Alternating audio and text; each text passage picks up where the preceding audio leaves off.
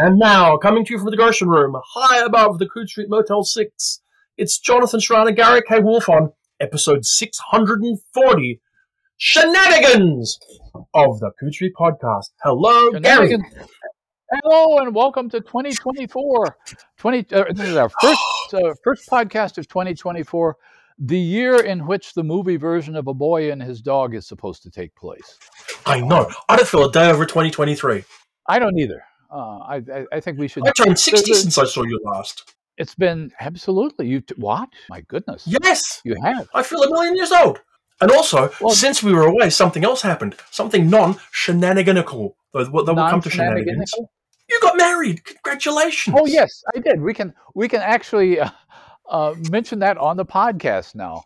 Dale Weatherwax Haynes, who's been living with me for the last eight years, and I went to City Hall and got married and uh, have been waiting until we could tell the family in a big gathering, which we did tonight. So, so you knew this, a few other people knew this, but yes. thank you for the congratulations. Congratulations! She made an honest person of you. Uh, well, oh, that's, going to that's a stretch. That's best. a stretch. Yeah, they're going to do their best. Dell's going to do their best to make an honest person. But congratulations! I'm delighted. It's been a time. I mean, you know, the year changed, um, and all kinds of things happened since we've been gone, and we're also still trying to nut out the new year. How have you been? Obviously, you've been married. What else? Um, apart from that, it's been an, well. I will tell you what it's been like in Chicago. We had 80 hours, 80 about 80 some consecutive hours of below zero temperature, which Ugh. for you in the civilized world, it's what 20, 25 below uh, Celsius. So, so so basically, we stayed indoors for a long time. Today was the first day we've gotten our car out in over a week. It's been over a month before the temperature went above freezing. So it's, it's been a good time to get a lot of reading done. And as a result, I haven't got a lot of reading done. well, that always follows. I can tell you that it's been the exact opposite here. I mean, I'm if you've been down below zero down here, we've been up there and we've had heat waves and humidity and fires and 44 degree temperatures and all this kind of stuff. And it's been been pretty unpleasant at times. But it's interesting that they, they, they, they finish your thought. But we, we try to be optimistic in the face of it all, Gary. And like you, faced with the time to read, I watch some TV. I watch some TV too, and uh, but but but the odd thing is, I'm thinking that we're in opposite climates, and yet the weather keeps us indoors in the same way. In other words, you don't dare go out and uh, only mad dog, dogs and Englishmen, which I understand what colonized Australia in the first place. Um, Thank you very much. And go out in the noonday sun. And here in Chicago, it's it's not been snowy, but at any rate, so I've been thinking about rereading things as you do in the holiday season. I don't know if you do this, but uh, I haven't done it lately. A lot of people will go back and read Dickens stories, not necessarily a, a Christmas Carol. Or one of the things I've done and we've done a little bit of it here. So I'll go back and read M.R. James ghost stories, or I'll read stuff that uh, uh, somehow associates uh, with, with with childhood reading and that sort of thing. So, so the question that comes up is: um, Are there any classic Christmas or New Year's or winter science fiction stories? And I don't mean the Left Hand of Darkness because it takes place on a. I, I don't mean really cold novels. I mean novels stories that you associate with certain times of year, certain holidays, and so forth. I don't I know. Connie, I mean, I've never really read. Yeah, Connie Willis did a book for the Library of America. You're right. Right, and um, she's published and couple of collections of her own Christmas stories. So at least one, yeah, because she used to do do a story um, every year for mm-hmm. for Asimov's, right? I don't right. know that, that that's continuing, but that certainly, and so wrote some terrific stories. But it's never something that I've particularly paid a lot of attention to in terms of my own reading. Uh, I, you know, sort of, I haven't looked for science fiction to provide those kind of um, occasions, I guess. But I mean, various people over time have. I'm surprised that I mean, Nalo Hopkinson has has written a, a, a Christmas story. Gene Wolfe wrote a couple. Yeah you know so i mean it happens. Well it's not just uh, specifically christmas stories or for that matter new year's stories because there are new year's celebrations in a lot of science fiction novels. I guess what i'm coming back to is that science fiction by its nature is not comfort reading. One one doesn't go to it and this is one of the things that i wonder about when I look at people my age, some of whom are good friends, rereading favorite stories from the 50s and 60s. They're going, let's go back and take another look at Stranger in a Strange Land and see if it holds up. One of the novels which you and I were talking about before this 50 years ago, uh, The Mote in God's Eye, major, yep. major book at the time. Um, the only reason I can see for rereading those are three. One is you're writing a history of science fiction and you need to check it out. Two is mm-hmm. you have very fond memories of them and you want to uh, rekindle those memories. Or C, you were younger and more naive and you want to feel young and naive again by rereading the stuff that impressed you. I tend to be somebody who is very hesitant to go back and reread favorite books of childhood or young adulthood because things that are wrong with them that I didn't see 40 or 50 years ago leap off the page and strangle me now. Oh, it's completely true. I mean, first of all, you have what the, the, the, great and wonderful Jo Walton describes as the suck fairy, where just mm-hmm. simply, in many ways, first of all, you are a less sophisticated reader at 13, you know, than you are at 50 or something. So that's a real thing. And then you're right. I mean, we've been talking about various books just earlier before this podcast, and I've been looking at them in other discussions, books that came out 50 years ago, where you look and go, there were considerations that were absolutely fine 50 years ago, or aspects of stories that were mm. fine 50 years ago, that you would question now. You know, uh, back in the mid 1970s, it was perfectly okay to write a space opera that talked of empire and colonization without really analyzing the impact and ramifications of that for the people it was that right. was impacting. Now you would not consider anyone writing such a book to have done a diligent or responsible job if they didn't at least pay some attention to that. Right? That would be quite unacceptable, I think, for all sorts of reasons. Colonialism, so, yeah, uh, colonialism was not questioned; it was frequently celebrated. There was in the particularly in the science fiction of the first half of the 20th century a real underpinning of manifest destiny and everything that came with it and it was largely unquestioned you're completely right and that was just how that was. Now you look back on it at best it makes you uncomfortable and mm. at worst it's much more uh, because quite often it's very to be polite clumsily handled. Um, and yeah it make it, it, leaves you wondering you think geez I, I wouldn't have that and you know, when it comes back to a question that I've long been interested in these last couple of decades, which is as the science fiction field advances and changes, as we expand the perspectives of people who are involved, as we interrogate and question the underpinnings of things, what at the end of it do you end up with? What what what do you come out the other side of that process with? How does the core of science fiction change ongoing? Because I believe it does. I think it's part of its evolutionary path. Mm-hmm. And we're still answering that question. But this is all part of it. It's like if you look at a, and space opera is a, a convenient thing to look at because it is at the core of the field, the space adventure. Mm-hmm. So you can look at a space adventure in from 1915, 25, 35, 45, 55, 65, 75, 85, and have these regular soundings through time of attitudes and whatever else in books that were considered prominent and lauded at the time. You know, and obviously it's a little hard to know exactly because not everything's documented. So you're left kind of going, well, I don't exactly know. You know, did people feel, you know, sort of the the most high profile space opera of 1955 was questionable? Did they look at you know the Lensman's book of 1915 or whatever it was mm. and go, mm, don't know. They probably didn't. I don't think so. I, I, I think what I, I, think you're right. I think people over time change the criteria by which they look at past science fiction. I think people, I, because I remember uh, hearing this. I'm I'm obviously not old enough to remember reading Doc Smith in the original, or for that, I, I did I did go back and read some Edmund Hamilton in the Pulp magazine. Um, and one of the things that uh, concerned people in the 50s and 60s and 70s was how badly written and badly plotted and stereotypically uh, characterized these these things were. In other words, the question wasn't uh, one of is, is, is, this idea of gigantic uh, star smashers? Well, one of the titles was Star Smashers of the Galaxy Rangers, for heaven's sake. Oh, unless that was a Harry Harrison. Actually, that was a Harry Harrison parody. the thing is, yeah.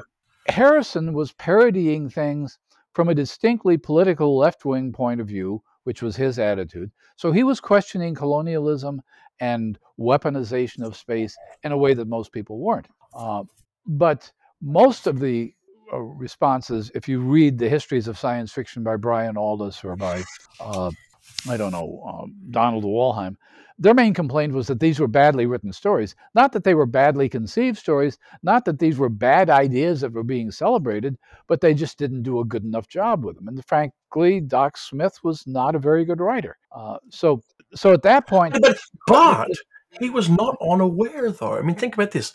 You go back and you look at Skylark of Space, the first Skylark book, mm. right?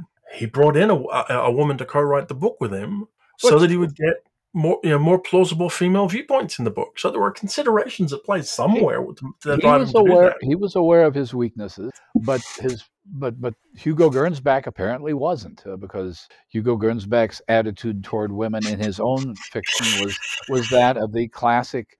Uh, Please explain to me, Father the Professor, everything about science because I don't know anything because I'm simply a girl. In other words, what I'm saying is that the criticism of earlier science fiction was once technical and literary criticism, not that they're doing the wrong thing, but that they're doing it badly. Now mm. we're beginning to say, are some of these assumptions behind that fiction? It's not just the technical quality of the fiction, it's the assumptions behind the fiction itself that super weapons may be a good thing, that colonizing other worlds, subjugating alien races, going to war with alien races, the inevitability of, of war with aliens. One of the things that uh, is interesting when we're looking at things from 50 years ago. With some of the anthologies, there were the There Will Be War anthologies. They aren't quite 50 years ago. There was an anthology uh, put together by Joe Haldeman not quite 50 years ago called Study War No More, in which he was putting together stories that questioned the inevitability of future war, which was a given in science fiction discussions up until that time. Yeah. The question was not whether war is going to happen. The question is how well you can write about it, um, or how convincingly you can write about it. It's also probably interesting to think about the kind of things we write about that, or that get written about that we're enthusiastic enough about that mm. will overlook techni- technical failings for. In other words, there have been poorly written, frankly, works that were received very warmly because of what they talked about, maybe a particular kind of science adventure or whatever else. Mm. And I wonder if the kind of things that we, where the place where we'll overlook one has changed. You know, like in 2023 4, maybe the points where you'll overlook technical failings because you like the conversation or what they're talking about mm. is a different thing than it was once upon a time.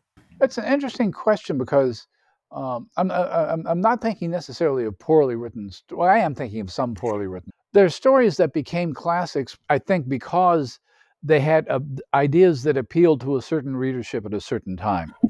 And I'm thinking specifically, I'm trying to think back now on a couple of stories that appeared in the 30s and 40s. Well, one is one of the most egregiously, I think, sexist stories in the history of science fiction, which is also not particularly well written, which is Lester Del Rey's Helen O'Loy, um, mm-hmm. which was the idea that uh, a robot could fall in love with you was kind of an interesting idea. And it probably yes. was a very appealing idea to the adolescent boys reading those magazines and uh, at the time. Uh, but the fact is, it was a kind of by the numbers romance. It was if if you if you put that in a romance magazine, people would have said it's nothing but cliches. Um, yeah. But at the same time, um, or or only a few years after that, C.L. Moore was writing uh, stories, and I'm, I'm blanking on the title of the one classic story of hers uh, that um, that dealt with a female robot uh, who's a, who's a, who's a dancer. It it was a much more enlightened story, much better written at the same time. So my argument would be, I think you're right. There are badly written stories that became iconic in one way or another, but there are stories from the same period dealing with the same issues that could be well written and more sophisticated at the same time. Very true. Oh, the, very true, my friend. I'm thinking of is No Woman Born, uh, which is. And some of this is why I like the idea. And over the years, you and I, one or other of us, have proposed all kinds of things that we don't actually get around to doing. Mm. So I don't know if we'll do this, but I like the idea of having, a, and it's an arbitrary thing, but I like the idea of having a conversation about a series of 50 year old books, books that came yes. out in 1974, to see whether they still talk to us, whether they, why they spoke to us at the time, maybe, and where possible to talk to the creators while they still exist, while they're still mm-hmm. around. You know, because honestly, anybody who was making, you know, the Hugo ballot in 1975 probably needs to be talked to sooner rather than later. I think that's a fair call. I think that's probably well. It's, it's obviously the case, and I think also 50 years is is not entirely an arbitrary number. We could have done this last year, but one of the things that does strike me when you look at the history of science fiction and how much of it has happened in the last 50 years, because there are clearly novels from 50 years ago that are still being read and discussed today. Joe Haldeman's Forever War is one, Le Guin's The Dispossessed is another. But when you think of 50 years ago being 1974, and then think, well, what was 50 years before 1974?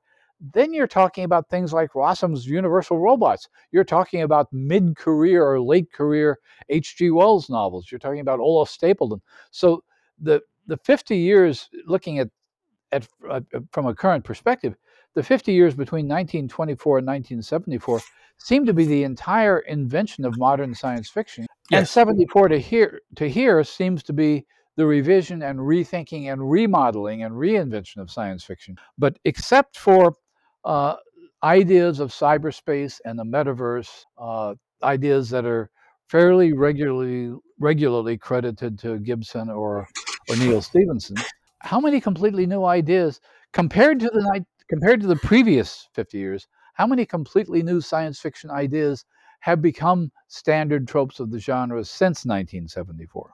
It's an interesting question to ask. And are we actually still interested in new ideas in the field? Um, that's a cynical sounding question if I ever heard one. it's worth asking. It's, it's, it, well, it's, well, it's, it's worth noting that some of the forms that were invented in that preceding 50 years, uh, let's, let's take one because I just read a story, uh, a, a forthcoming novella, which fits into this very neatly. The Generation Starship story started in the early 30s. It started in uh, the pulp magazines. Uh, there were stories as early as 1933, 35. And of course, the classic is uh, became Heinlein's Universe, which I think was 1940, maybe 1939 or 40.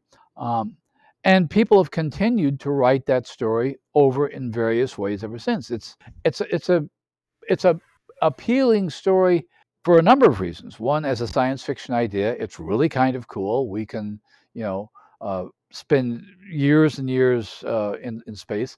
It solves a, a, a classic science fiction problem of faster than light travel. It gives you a chance to write a microcosmic society in which you can do anything you want to with this enclosed yep. environment. You can write ecological issues. You can write really bad romance stories like that movie a couple of years ago called Passenger. But you can also do interesting things with it. So it's not just a matter of a bunch of people on a ship that don't know they're on a ship, but it could be something that deals with um, uh, with, with cultural clashes. There's a Harry Harrison version of it in which there are two cultures, one of which I think is a Puritan culture and the other is an Aztec culture, and they're kept separate. And Harrison is making elaborate arguments about the nature of how society should be organized.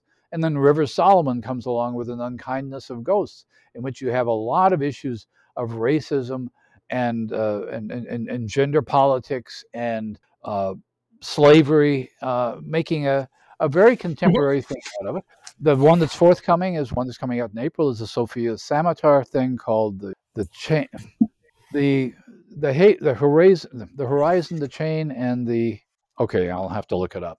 Uh, it's anyway, and she's dealing with educational problems, educational issues with with class distinctions, with slavery, and that sort of thing. The the practice, the horizon, and the chain. I think in that. That's order. correct. Okay. yes. Um, and so, so she's taken this idea, which was uh, at least a few years old, even when Heinlein, and finding a new use for it. So, in other words, some of these classic science fiction ideas um, can be reinvented uh, and, and, and they're endlessly useful. I mean, every genre has that sort of thing. I mean, mysteries have locked room murder mysteries, they have police procedurals, they have, uh, you know, um, first person uh, trick stories. So, so to some extent, those ideas continually get re explored. Uh, cyberspace I don't know. I really don't know if the idea of living in a VR world is appealing anymore. There were a number of very good stories um, from decades question ago. What out of cyberpunk comes is who was more influential? And actually, I think William Gibson was staggeringly influential on day to day life. Right. But Bill Gibson or Neal Stephenson is the phone we carry, the iPad we deal with, whatever else. Is that more of a Gibsonian or a Stephensonian kind of a thing? Somewhere in there, the world we live in was sketched and was very, very well detailed. So, you know, I'm not sure. I think it's been a huge thing. It's been a huge thing, but you've it's it's odd that you should mention the phone since Gibson himself has talked about the one thing he didn't think of in Neuromancer was something like cell phones. But Neal Stephenson so, did. Neal Stephenson did. Um, and there's uh, uh, another thing which Neal Stephenson, but when we're talking about Neal Stephenson in this context, we're essentially talking about Snow Crash. And Snow no, Crash. Well, actually, no, no, I'm talking about the Diamond Age. Well, the Diamond Age, that's true as well. But Snow Crash was the one that made the splash, and Snow Crash was the novel that I'm pretty sure introduced the term metaverse. Uh, which Snow is Crash the, made a splash, but yeah. the Diamond Age arguably arguably had the actual ideas. Well, it was also a better novel. Um, sure, but it, it, to be honest, it wasn't as funny as, as Snow Crash was. But it was it was a more well structured novel. It had real. It, you're right. It was a more sophisticated novel but it didn't have I'm, I'm arguing it didn't have the general impact outside the science fiction field that snow crash did or for that matter that neuromancer did. well i think the truth is that well sorry the truth is a terrible way to put it what i think is this i think that the influence of neuromancer and of the diamond age in a sense is, sim- is um, similar it's never been about in, uh, how they ex- uh, impacted the community at large. Much as you know, sort of when the Sex Pistols played their first show, you know, in, in the UK, it apparently mm. spawned a thousand bands. Right, Neuromancer impacts a thousand science fiction and science geeks who go off and build the things because they want to be able to get into cyberspace. Right. Um, the Diamond Age brings your handhelds and whatever else because people think see it and they think it's cool and they want to have it. You know, that's not about being you know the, the people it influenced went on and influenced everybody else as opposed to it itself being was it gibson who coined the term cool hunter or did somebody coin it about him? I'm not even gonna guess. I don't recall. But i mean the, but it's the idea to me that he did. Well the um, uh, the Bigend novels uh, yeah. really deal with characters who are literally cool hunters they're characters who are, I think, identified with by so many science fiction readers because they are exactly that. They're looking for the next new thing. Um, and Malcolm and Gladwell people, in the New Yorker. Really? Yeah. Point Cool Hunter? That's interesting. Yeah. So, oh, well. so say is the internet when you search on it. Well, uh, but the, the, the other thing which I think is interesting about both Stephenson and um, and and, and um, Gibson? Gibson is that they were they were not they were not simply thinking up new gadgets. One of the things that no. I think does represent the maturity of science fiction during the last 50 years, uh, and, and earlier than that, even, I guess you have to go back earlier, Francis, but is that the idea of a new kind of device, uh, a device which, uh, I don't know, moves you back in time by two minutes, or a device which makes you in the, the, the traditional way of science fiction dealing with those is isn't this clever? Let's see how we can make a little comical mm-hmm. thing out of this. Let's see what we can do with robots. But the idea of looking at the societal impact of robots was naive at best in earlier science. And what I think what Gibson really pioneered, and which I think uh, Stephenson picked up on, and a lot of other people have picked up on this as well. I'm not just uh, talking about them. The early cyberpunk people were actually saying, how is uh, how are these inventions going to alter people's behavior over generations? Not just not just having a new device, but what happens when you're uh, obsessively uh, spending 10 or 17 hours a day looking at screens. I'm not sure anybody really thought of that. Uh, you, the, the, the, idea, you know, the, the, old cliche about science fiction is that uh, any technologist back in 1905 would have figured out uh, that the automobile was going to be a big thing, but only a science fiction writer would think about traffic jam or, yeah. or, or yeah. auto insurance and that sort of thing. Um, so the idea of the handheld phone, which became popularized, interestingly enough, the the idea of your video phone with you at all times, as far as I could tell, was not ever popularized in science fiction stories. It was popularized by Dick, Dick Tracy comic strips. yeah, and the lines of cartoons.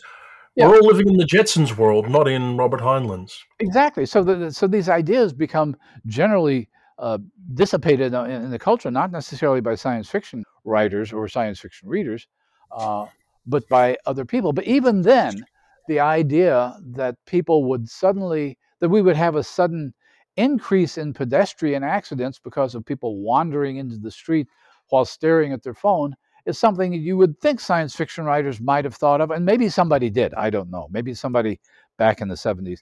But the point is, that's the difference between simply imagining a new invention and imagining how society is changed by that invention. All of which is prompted from the idea of maybe talking about 50 year old works while we still are interested in doing so. I've looked at some of the books we could talk about, some of the people mm-hmm. that we might get in touch with whilst we still can. I certainly know that my choice for the January book would have been, if we can get ourselves together, which we probably get, would have been uh, Jack Dann's landmark anthology, Wandering Stars, which was a January 1974 book. Mm-hmm. So would fit neatly into our 50 year anniversary if we were going to do that. But we'd have, you know, the dispossessed, the forever war, flow my tears, the policeman said. They're all possibilities.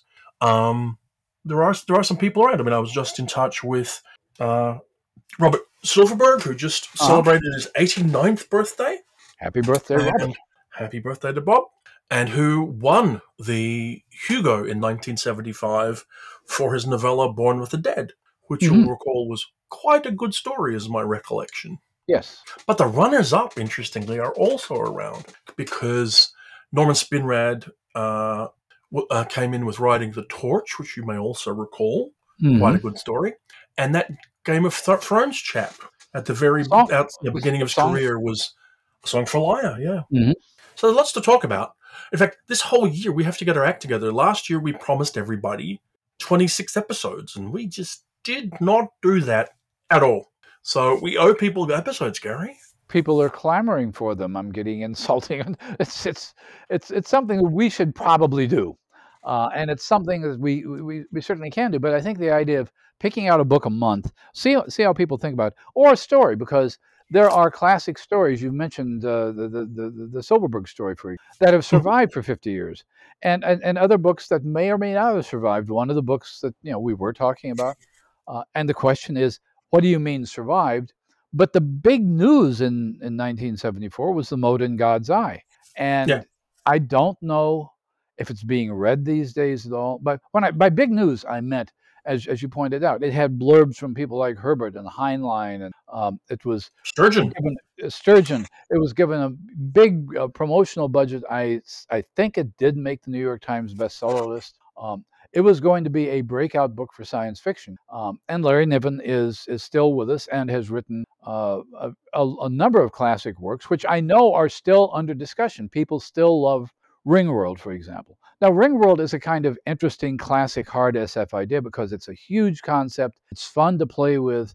It's the kind of thing that other writers have picked up on and expanded on. Uh, with Dyson spheres and Orbitsville and that sort of. So I know that Ringworld and its follow ups are still being discussed. I'm not sure the same thing is true of The Mote in God's Eye, which at the time was supposed to be the definitive alien contact novel. I think it's fair to say that The Mote in God's Eye, as far as I can tell, is not being discussed much in the critical circles in which you and I tend to move. I don't know what the world at large's view of it is at the moment, and I'm curious to take that look. Certainly, when I was, I mean, it came out, I mean, It came out, Gary, when I was 12, and I probably read it when I was 13 or 14.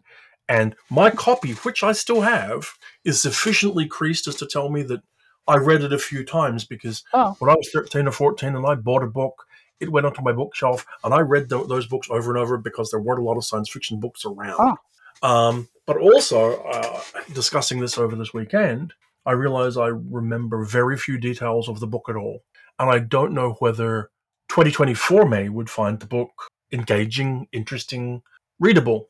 And so I'm kind of curious to, to, to, to do that because I think I think looking at these books that, that you haven't looked at, that I haven't looked at in a long time, always kind of refreshes my perspective. And when I was trying to skip through the years, you know, when I looked at sort of the 75, 85, 95 mm-hmm. winners, you know, there are books that mostly I've ne- that I remember, sure, but that I haven't been back and looked at. I mean, uh, 85, the 85 Locus Award winner was The Integral Trees, right? Uh-huh. Larry Niven. Now, I don't know if you read The Integral Trees. I think I, I did, yeah. did. But, you know, it's not, I mean, it had a great uh, Michael Whelan cover, but not the most you know, you know, major of books in retrospect, really. And when you look down the top f- five or so, Demon by John Varley, Heechee Rendezvous by Fred Pohl, and then Stars in My Pockets like Grains of Sand, my personal favorite Samuel Delany book. Mm-hmm. You know, Neuromancer comes in at number eight on that list from the Locus Awards for that year. Interesting. Mm-hmm. I maintain, for what it's worth, people, that the Locus Awards ballots are the most interesting awards ballots in the field. And well, they're interesting I, for one reason. Because There's so much on them, you can see ideas passing through the field over time. You can I see the amount of attention they're getting. I think that's true. And I think also, and, and you may know this and I should know it, but up until a certain point, the only voters for the Locus Awards were actual Locus subscribers. Am I right? Yeah, yeah. Which and is also its own filter as well. Yeah, uh, uh, it's it, but at, at some point it was opened up to where subscribers have, I think, extra votes, but but it was opened up to general. But my point is that for a long period of time, those nominations were made by people who are serious science fiction readers, serious enough that they want to pay money to subscribe to a magazine about science fiction, which means you actually have a pretty good self-portrait of how the field viewed itself. Um, and and one of the problems with a self-portrait like that is that when something is radically new, you may not see it as yes. radically new because you it's don't. True. Even though I mean, if you were in that population at that time, and I say that because to some degree I was, Neuromancer wasn't that quite. You'd been reading the sprawl stories in Omni and wherever else beforehand. Mm. The idea was beginning to, to come into the field in the preceding years. So if you look in the short story nominee lists for 82, 3, 4, you see mm. that, that you know those ideas getting prominence. It's also, and I want to watch. I want you to watch this live action segue, listeners. Okay there's things that you see. So, for example, in 1985, for the 1980, the year 84, the best science fiction novel went to Integral Trees, which was a nice Larry Niven book with a lovely cover and all kinds of interesting things. It has a great uh, central uh, concept. I should say that it's it actually does. Niven was good at big ideas, but big technological ideas, big engineering yep. ideas. Yep. An equally memorable uh, Michael Whelan cover sat on the best fantasy novel winner, Job: A Comedy of Justice by Robert A. Heinlein. Mm-hmm. Um, a not particularly major, in my opinion, Heinlein novel, and a cover which the New English Library foolishly didn't pay Michael Whelan for, but paid someone to copy and ah. then said so, and then he sued them, and he got to put a garage on his house with the money.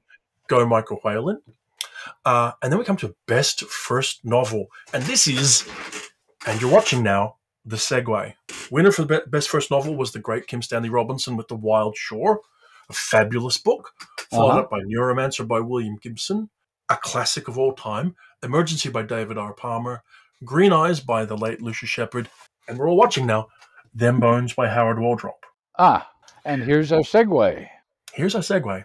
We will we will walk away from the, my temptation, as I always am tempted to, to talk about the Ace Science Fiction specials of 1984, which included The Wild Shore, Neuromancer, Green yes. Eyes, Them Bones, and Palimpsest by Carter Scholz and Glenn Harcourt, all of which were on the Locus First Novel uh, ballot, as they should have been, along with books by Gwyneth Jones and other wonderful people. And move into the fact that this week, culminating a very sad month, I have to say, since last we spoke, mm-hmm. Howard Waldrop passed away at the beginning of this week. Just and I have to say, it hit home quite a lot as someone who knew Howard a little bit, mm-hmm. got to publish Howard, and had worked with him, and I've loved his work for 40 years. I had only had one good long conversation with him at the San Antonio. It was either World Fantasy or Worldcon. I'm not sure. But again, I, I again I, I, grew up reading the stories. Interestingly enough, Them Bones is not one of the things that gets discussed a lot. But the stories and they're they're in. I mean, I guess the ones that are mostly reprinted or mostly anthologized would have been the Ugly Chickens, Flying Saucer Rock and Roll, and uh, a handful of others. But the the the thing that was off was disarming about them, especially if you'd met him, and and in, in the sense, this is true of another writer we're going to talk about in a minute, Terry Bisson. Extremely disarming, talking with a drawl which makes you think, how can this person possibly be as ridiculously intelligent as they are? Because the Waldrop stories and the Bisson stories are extremely literary in a sense that um, that no one else was even trying to do at the time. They're sophisticated, they're ironic, they have layers upon layers in them, and yet they're not. I don't think either of them particularly influential writers.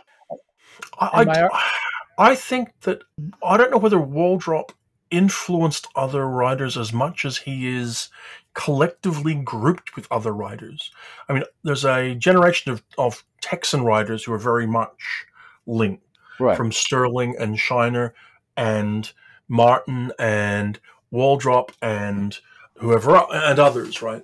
Uh, and they they link together. Um, I think they're writers that I look at who I group. I mean, I think there's an antecedence in a way with the Manly Wade, Wade Wellmans of the world through to the, you know uh, follow-ups from from the Andy Duncans of the world who seem to sort of live in this same kind of space. Yeah, there's a but there's a kind I of Americana aspect to it. There I is. Guess. and the thing though about Howard is there's a combination which you don't see often arguably one place you see it, although he's nothing like uh, Waldrop, is in the work, the best work of Tim Powers. Um, there's a hmm. almost uh, okay. What Tim Powers does, he takes odd little bits of history yeah. and assumes they must con- be connected and looks at for the story that explains them. And in some cases, at times, Howard does that. Except what he, he'll do is he'll take the point that so and so said they wanted to do something. You know, you find out that J.D. Salinger, right, actually was a social director for uh, various things. Uh, you know, so so mm-hmm. when Howard decides to write a story about the Tokyo Olympics that never took place because they were canceled by Hitler, right? I think it was.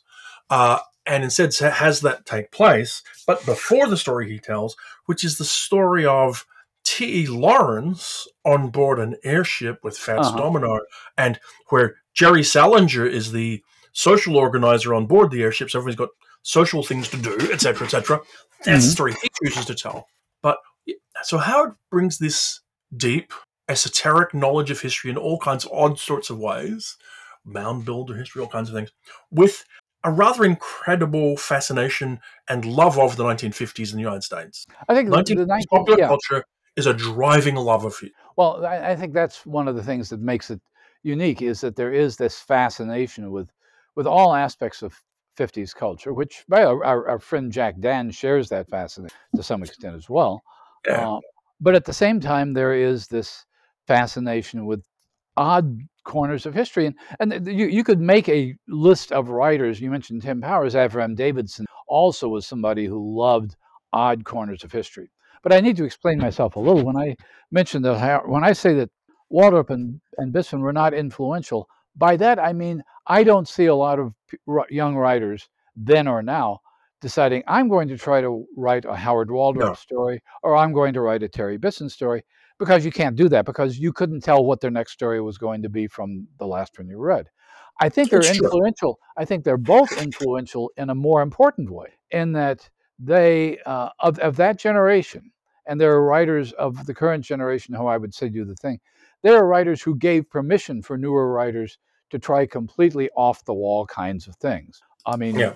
uh, T- Terry had written, uh, for example, well, he's written some cr- a kind of critical space opera with things like Pirates of the Universe, but the two most famous stories that everybody quotes uh, are "They're Made of Meat" and "Bears Discover Fire." Uh, and Bear, Bears Discover Fire is a complicated, layered story. There's more to it than just that, but the idea, the, the very concept, sort of, I think, said to people like, well, Christopher Rowe, who I think is an heir, said you can write your own thing and write it in your own vernacular and write it from your own background, and it will be valid. In other words, mm-hmm. not influential in the sense that write like me, but influential in the sense that you can do what I'm doing, but do it in your sure. own voice. Um, and, I, I, and I, think, yeah. yeah. I'll give an example of, of two writers of a later generation whose influence is the same kind of giving permission influence are Karen Joy Fowler and Carmen Maria Machado. Both of them wrote mm-hmm. stories which, by the standards of even well, 10 years ago in Machado's case, um, are off the wall. They don't fit into any patterns. Uh, but writers who looked at them, oh, okay, I'll add Kelly Link to the list. Writers who looked at these writers said, I can't do that, but if they can do that, I can do my own thing in a similar way. And yeah. I think that among the short story writers of the uh, 60s and 70s and 80s, uh, the Bisson and and and Waldrop are, are, are, are, they help they helped open up the field to quirky voices. Yeah, and you know if if you want to sort of ask like with Howard, where, where maybe for listeners maybe you haven't read his work and you're going, well, let's say I should. Uh, in, I've seen it said about in music about bands that great creators have imperial phases, periods where they can seem to almost do no wrong.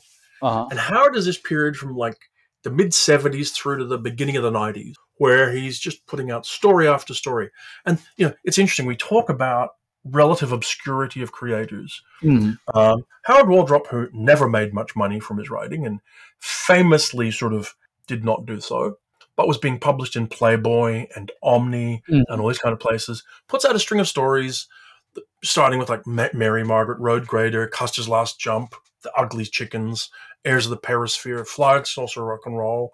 The Lions Are Asleep This Night, Do You Do Want to Dance, and Dozen Tough Jobs. So covering about mid 70s up to about 1990 and collected in a couple of books. I mean, the book I like to recommend the most you can't get Strange Things in Close Up.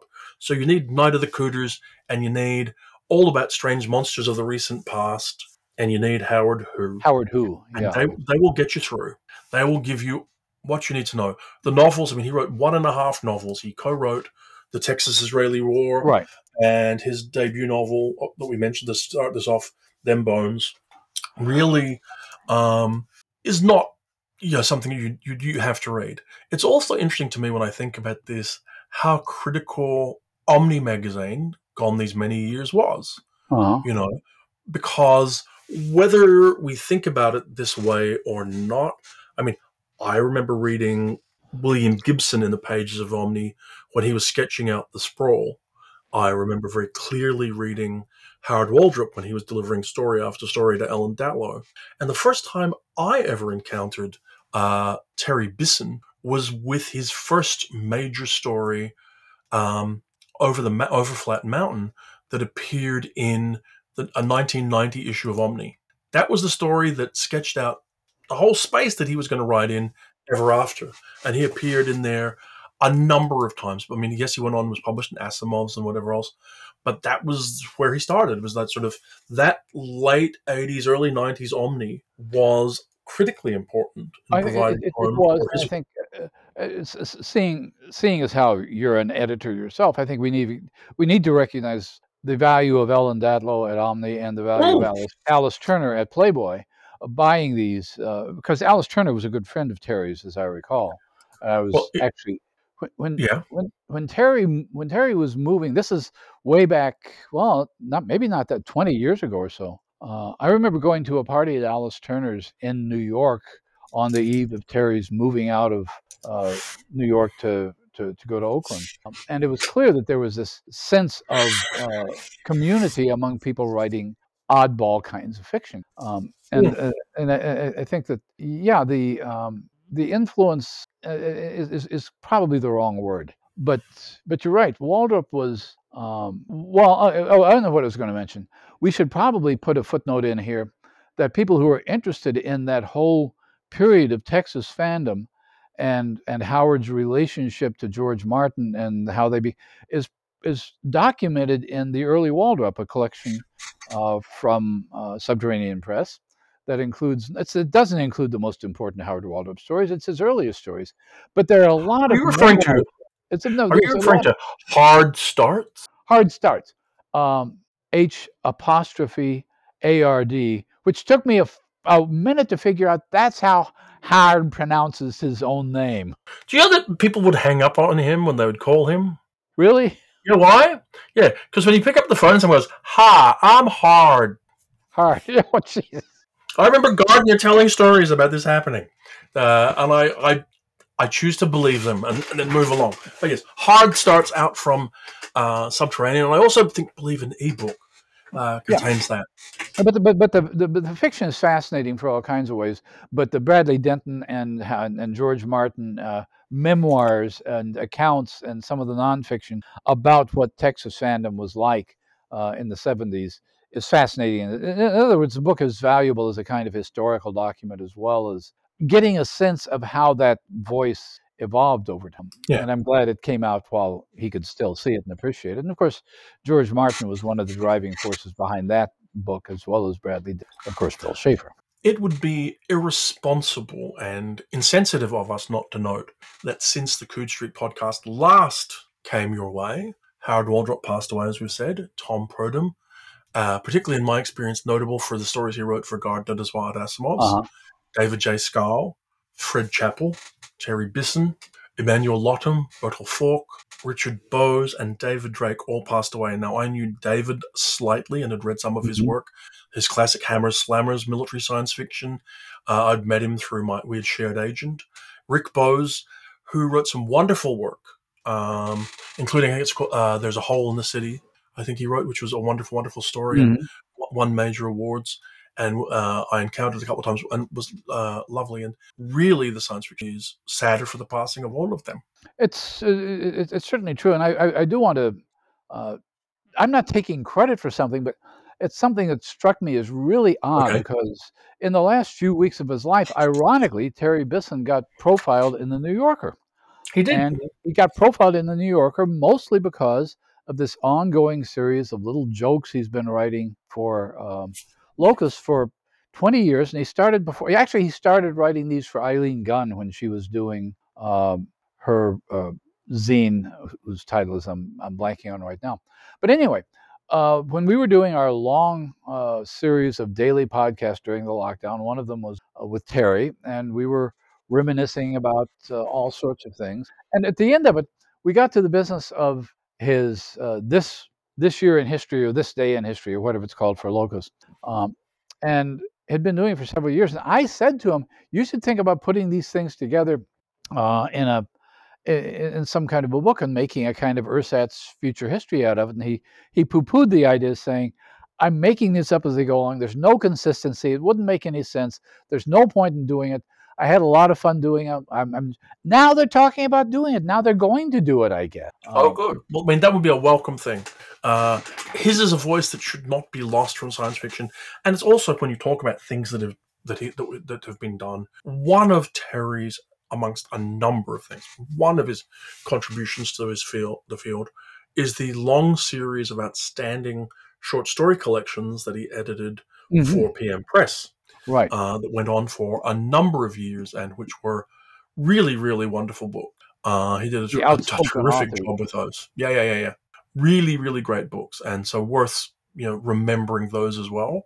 Um, I know that he every I think every one of them included an interview which which tags sort of the thirteen or fourteen years right. worth of books you know, and you look and he's, he's talking to he's he's publishing Kim Stanley Robinson and Eleanor Arnason and Michael Moorcock and Ursula Le Guin and Marge Piercy and John Crowley and right. Michael Blumlein, all kinds of interesting people. So a really look a, a, wonderful man and a wonderful talent. And as is so often when you hear you know the people discussed, kind, generous people. Waldrop was famously you know, kind with his time. So mm-hmm. so was was Terry very much, and so to my uh, to my knowledge was Rick Bowes and others. So yeah, people are sorely missed. As we segue out of that though, and as the end, I, I was going to suggest we go through the news of the time, but maybe we won't. People can find out for that themselves. The thing that we're genuinely not going to go to in, through in any detail though is why there were shenanigans or why shenanigans were mentioned. There are shenanigans in the science fiction field just this very day, Gary, or there appear to be, and we know so little about them that we can't say much other than they've happened. It does appear that the that after quite a long time, the Chengdu World Science Fiction Convention has released its Hugo nomination statistics, and there are, it is fair to say, some points that are poorly explained. Do you think that would be a fair statement? I think that's well. No, I don't think poorly explained. I don't think they're explained at all. Underexplained, not explained. Underexplained. They're they're they're mysterious. Um, and I think uh, uh, uh, you, you use the word shenanigans, which is a wonderful word because it means either something really awful or nothing much at all. Uh, and mm-hmm. somewhere in between these, uh, are are mysteries to be solved. And some of them are mathematical mysteries. Some of them have to do with counting nominations, counting votes, and this sort of thing. But there's a huge, as we speak, and starting the day that we're recording this from the last 24 hours, a huge amount of discussion in various online forums about what this means. Uh, does it bode anything for the future? Does it imply something possibly shady? Um, and I don't no, know. No one has any clues to this at all. So we don't have anything No, can, to say about it.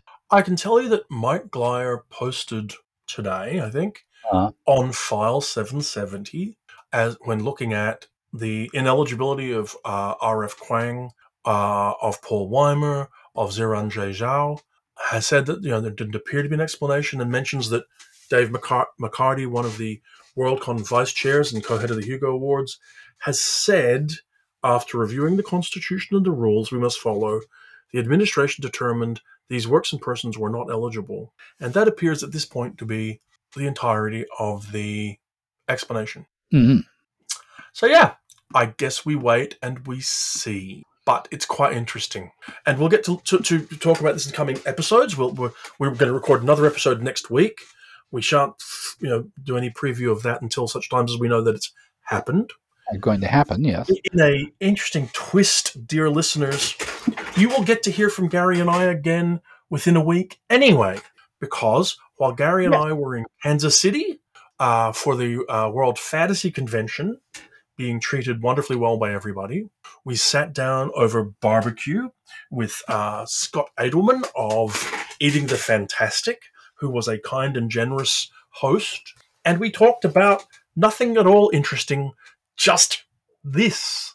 And that will be out in the world for people this coming week. That will be out within less than a week. So, um, and and we encourage people. I don't know if I want to encourage. I don't remember what I said, but it was enormously generous and kind of Scott to uh, take us to a barbecue place that apparently nobody else in Kansas City knew about. And one of the things that anybody who's ever been to a con anywhere knows, Scott will find a restaurant that nobody else knows about and that is absolutely terrific. Mm.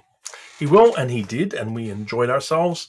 And he also had this, as he will, no, no, as he's no, no doubt told his listeners, this really, really fancy bit of kit he uses to record things. That was kind of cool.